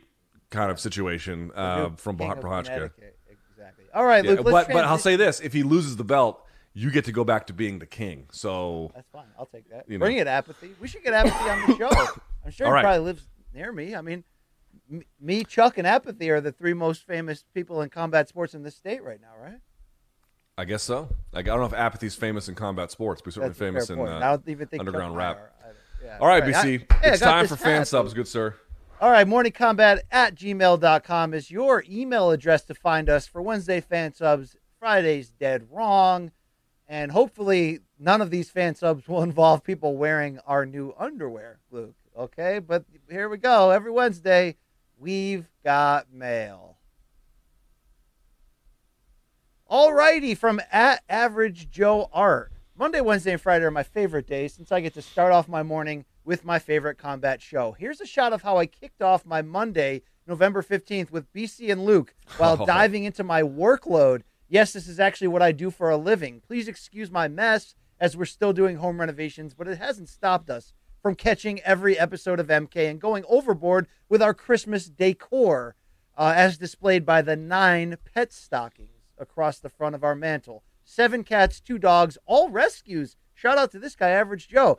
Um, I'm stuck sitting on the ground working at the coffee table until my office is complete. By the way, Luke, my girlfriend recently retired from 21 years in the Army, and my dad is a USMC veteran from Vietnam. They both told me, quote, it's a cover, definitely not a hat. Thank you for your service, Luke. Thank you, Brian, for being you. Love the show. Keep up the good work. Luke, I was going to accuse this guy of doing this fan sub just to promote his own work, but he was very nice and funny, and he's got nine pet stockings up. So Can we- Also, I mean, you got seven cats, bro. Who is who's got litter box duty in that house? Because Oh, their life sucks. God. Wow, how's his cable management here, Luke? You good on this or no? It's hard to tell. He's got some wires hanging out the front like a jabroni, and he's got cat shit everywhere. But other than Yeah. that, nice house. We appreciate you, Average Joe. Thank you for watching us. Good shit. You've sent in artwork before. He's got the skills, Luke. I, I think I know this dude. I think this guy's he's good people. All right, this one's from Dave. Pop quiz. What do me, Brian, and Alec Baldwin have in common? We're all firing blanks. They made me take it off for that cool robe, but I made sure to snap a pic with my Orchids of Combat shirt before they got me with the three needles. Oh my Are we god. doing? Are we already doing Alec Baldwin has killed people jokes? I mean, Jesus. Dude, this guy took a picture from the damn vasectomy table, Luke. This is Bobby Knuckles, aka or sorry, Nobby Buckles, aka Dave. Wow. Well, Dave, That's, welcome. that's dedication. That's dedication. welcome to no libido for the rest of your life. You'll you'll you'll thank me for it, but uh, yeah, wow. I mean, you know, snip, snip. Wait, did you get? Did they cut your balls off, or did you just get a vasectomy? Like, I'm trying to wonder what happened to you here. uh, they opened the hatch, Luke, but you know, as we talked about, the three needles weren't enough. I felt it all, Luke. Okay, and that damn 73 year old Vietnam veteran did not care about my pain, Luke. Okay, No, he didn't. Not He at didn't. all. All right. In fact, he's like, "Is his wife here? Get his wife in here to take care of him." He was not happy, Luke. All right. Wow. All right. I'm I'm I, I'm still scarred from it. Okay, I'll show you one day. All right, Luke. This is from BM Bush. Luke in BC. Despite all of the supply chain delays, I finally have my home office set up to accommodate the work-life balance. Here's what mm. a typical workday looks like for me as I try to squeeze in my MK consumption between video calls and spreadsheets. My fandom for MMA has risen to great new heights, and my boxing fandom is under development thanks to you both. P1 for life. It's Bruce B. Your thoughts? It's a great little setup. Not bad, right? Yeah, it's okay. He's got the mug. Can you zoom in, Gaff and Sally? Oh, he's got, got our mug, mug. there. All right. I guess he went to Rice University. Nice university. Yep. Yep. Yeah, it's good stuff. All right. It Looks like he's going to watch The Godfather on Showtime. He got that 30 day free trial. Luke, the, the sand will not be pounded yet. Not yet. All right, let's go over to Fernando. What up, donks? Uh, last week, LT scolded me since I only sent a photo of the shirt I bought. I felt bad, so I gave you guys more of my money and bought two shirts for me and my old lady and a coffee mug that didn't come yet. Here's a pic of only the swag I bought just for you, LT. Just kidding. Here's a pic of me in my January 6th get up because the internet, hashtag the internet, love the show and all your content. I'll send more pics. Don't forget to not let BC punk out on the Cannibal Corpse show. Yeah, February, bitch, you're going. But um, Hey, he looks hey, good in do- that. hey, you know what we don't have enough of? We don't have enough donk stuff in our merch. It's just not everywhere. we need it everywhere. I've noticed. Our old merch guy just loved donks. Yeah, I got I got United States Donk Army, which are Donk Corps or whatever the hell it is. I always feel embarrassed wearing this in public. Look like some veteran's gonna come up and knock me out. Uh, Yeah. Can we zoom in on Probably this guy me. here? Look, he's been in the gym. He looks good in this raglan. That's right. That's right. And uh, he's got the old camouflage mask, which, you know, good to break into Nancy Pelosi's uh, office and take a shit on it. And That's there true. you go. That's true. There you go. All right, let's go over to John G. He sends in the man in the hat. I don't know what this means. Oh boy. oh, oh, get it? Because it's Chuck, but it's a cover. Chuck's not going to like this at all. Luke. That's That's, pretty funny. I like how it's droopy over one eye, like he's been drinking whiskey in the back Yes. and not telling anybody. The man in the cover. I love it. Yes, it's got a r- nice ring to it. All right, Jose R has after January 6th, my big booty Latina wife and I relocated to beautiful Puerto Rico, and luckily they haven't found us yet. Keep up the great work. Looking forward to see Luke attend a pro wrestling event with BC. Uh, yeah, blah blah blah. It's it's brainless entertainment, Luke, but it's entertainment nonetheless. MK all day, nearly every day. This is Jose R. I think he has a second picture too, does he? Gaff. Oh, nice. Hey, let's zoom in here. BC's like, I want to look at your wife. Ah, yeah. Wow, this guy's this. guy- Look at that Hawaiian shirt too, Luke. I Bro, he he's living the life out there. Yeah, yeah, he's doing well for himself. Well done there. He he he moved to Puerto Rico after January sixth. Uh, some people had to, Luke. You know. Yeah, and he's got the old Hawaiian shirt. He must be one of the uh, Boogaloo boys who shoot federal authorities. Nice. Breaking two Electric Boogaloo. Yeah. All right. Chewy is here from Murrieta, California. I made this meme in two seconds after seeing it online.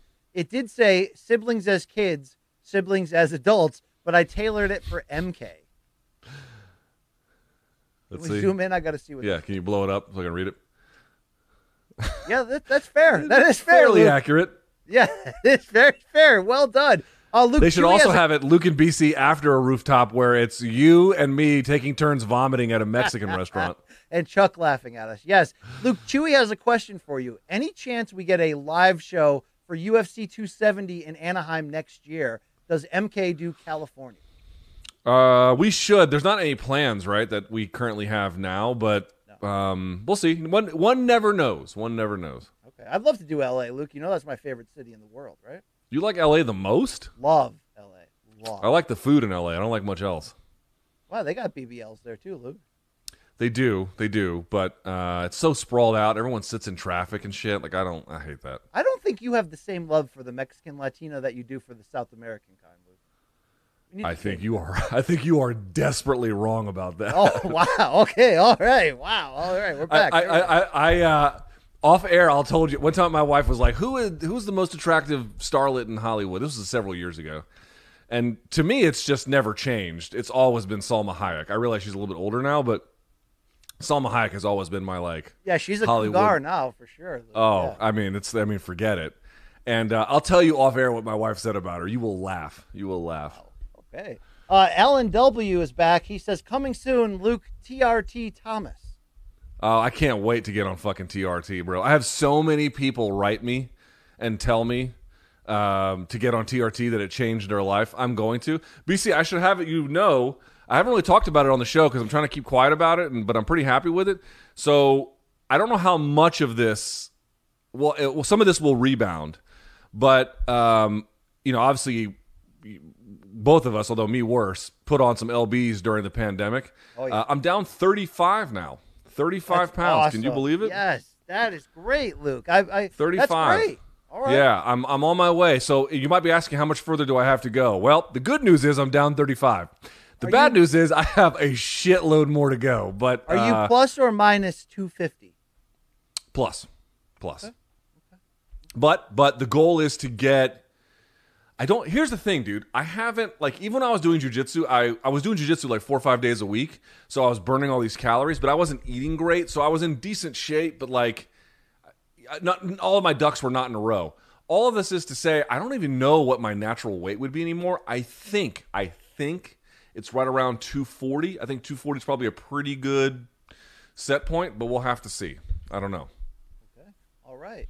Um, I, I put seven pounds on in Jamaica, Luke. I got to get that back. Oh fuck! You must have been eating cheese. What were you doing? well, I suspended my no uh, beef and pork rule that I usually have to protect my liver. I suspended Yeah. that a little bit, so I, you know, I had a lot of jerk pork. It was oh so hot, hot as shit. Luke, I mean You mean, know what? just- well, thong- if you're gonna go on vacation, dude, there's no point in going on vacation and then just being miserable. Fucking eat, and then when you're done, lose the weight. You know. Yeah, die later. It's cool. All right, Jamal's here. He says, Real talk, Luke. BC is gone for two weeks. That means the show can now run properly. My first picture is what happens when you leave him to run the show, BC. Let's let's blow this up.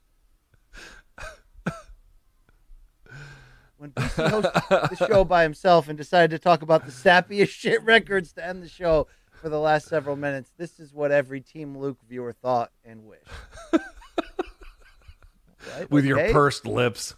Uh, BC, the second attachment is the pure and true thoughts of what happened afterwards from that show. Luke, I'm a P1 day one of yours, and about three or four shows into your original live stream with all your technical issues, you were struggling for people writing in questions. So that's when I started to write you MMA ones, and you answered pretty much everything I did. Also, thanks for sending me down a hip hop rabbit hole of Jedi mind tricks. I've got love for you from the Peg City.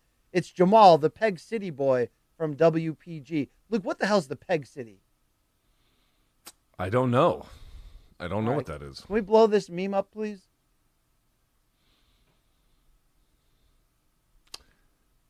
I don't get this.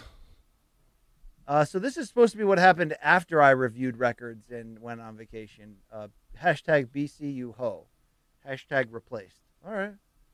Yeah, it's not very funny, but I appreciate the nice sentiment. Yeah, we got to find out where Peg City is, Luke. All right. Uh, Russell says from Oh, is it beautiful- is it was it Winnipeg? Must be Winnipeg, right? Could be. Could be. All right. Uh, Russell's is coming in from the beautiful city of Woodstock, Georgia. We still love Uh, you here, Luke. I know where Woodstock is. Can't we just go down to Husar at Cobb Place, play a few rounds? Wouldn't that be cool, Luke? I know what he's talking about. That is fuck. That's a that's a fucking hilarious reference. That Um, a deep cut? Look, can we blow this up? What do we got going It on? is. The- My man was. Uh, you know what? He should have said hi when he was here on January 6th in my my neck of the woods. Can you please Blow this up. that? Let me see this fool. yeah, that's Woodstock, Georgia. You're looking at it right there. Yeah. All right, that guy's got a lot of shirts on, Luke. Yeah. I mean, I know. Could you have five more shirts on? Jesus Christ, guy! Why don't you just use a jacket for crying out loud? All But thank you for the uh, support. I'm just teasing. what is Woodstock, Georgia known for, Luke? Me wanting to get the fuck out of it every time I was in it. Okay. All right. There you go. Uh, Alan W is back again. Wow. I thought we just read his name. This is uh, the first one is BC's BDE personified. Harold Howard. He's coming on. This only works if we take out a few of your teeth. Luke, that's probably me, and that's probably my best case scenario. If I got in really good shape, I'd probably look exactly Yeah. like Harold. Is about is about like semi muscular fat trucker. Yeah, exactly, exactly. Wow. I, you know what? I can pull that look off if I went for it. I, I probably could. The next is Brian as Street Fighter's Guile. You look like an island boy, only That is worse. true. Yes, that is very true. Wow. All right. Brian's an island boy. You didn't see Luke on Have You Seen This Shit on Monday? We not only had a Lars Ulrich toilet in which you can sit on his lap, we had uh, uh, Karate Hottie and Holly Holm dressed up as Island Boys. It was painful to watch. Uh, it sounds like it. Yeah.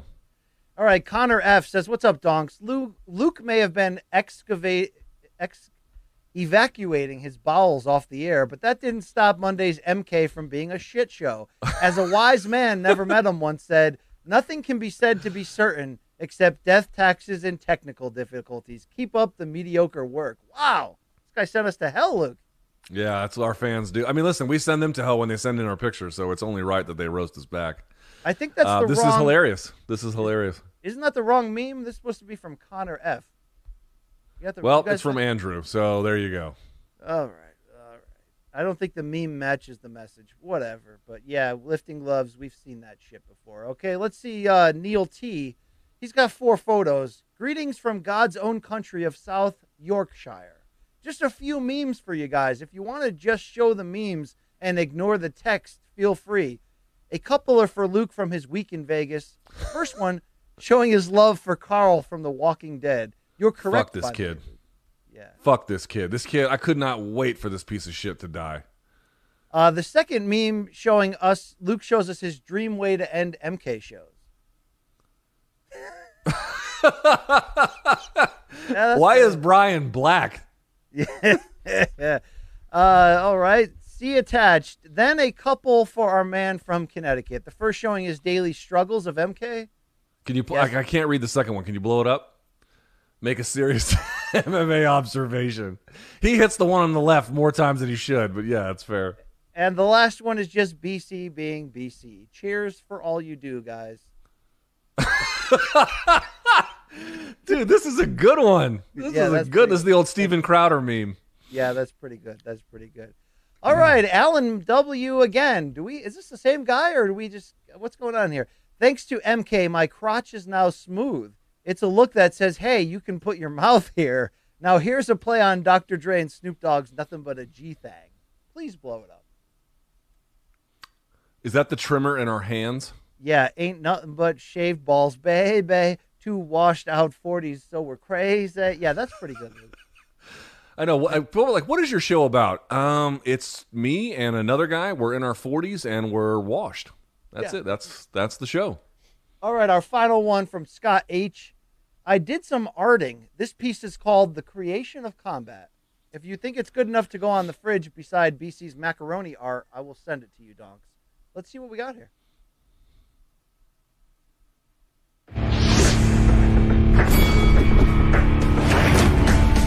Reveille, reveille, donks. Look at us now, tip to tip. This is our life. This is our passion. That's the spirit we bring to this show. I'm Luke Thomas. I'm Brian Campbell. This is Morning Kombat. That is, dude. This is. Um, I might have to get that as a tattoo. That is Yeah, that's, incredible. That's that's pretty damn good. Shout out to you. That's Scott really, really, really good. Morningcombat at gmail.com if you've got some art or you want to send us wearing your mer- our merch whatever i don't care. Hey uh, bill and jen by the way luke do you see they circled back and went to grand teton in wyoming? The pictures were amazing. And they said luke they'll be in the east coast this spring. So we should get ready because you said when they drive by in jersey city you won't come out and say hi but you'll yell out the window. That's what you Yeah, I'll just fart out the window and you know wave, but that's about it. No, no, I would love to meet them. I think uh, they're an unusual couple, and um, you know they'll probably poison us and throw us in the back of their van and take us on their journey with them. I We should know. do a We'll show see. from their camper. That'd be fantastic, right? We should do a podcast from there, which we could do, by the way. That's very doable. All right, that's all I got, Luke. I got this raging headache from from the two drinks I had last. I'm old. What were the drinks? They were like uh, Moscow Mule in a can type deals. You know, it's my it's my drink. You know what I mean, Luke? Man, you love that. Yeah, it was like ginger and something else. I don't know, Luke. Wait. All right. Uh, as a reminder for folks, email us for Friday's Dead Wrong Morning Kombat at gmail.com.